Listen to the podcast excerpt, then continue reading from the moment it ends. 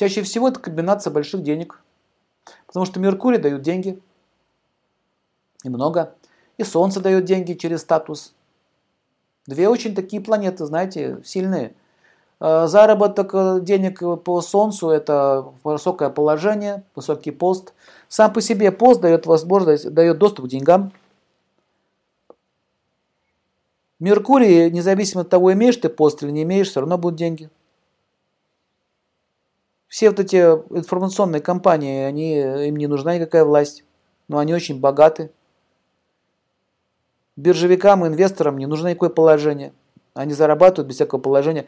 Но когда есть положение и Меркурий, это двойная сила. Поэтому такие, такие комбинации обычно дают э, возможности стать очень влиятельным и богатым человеком.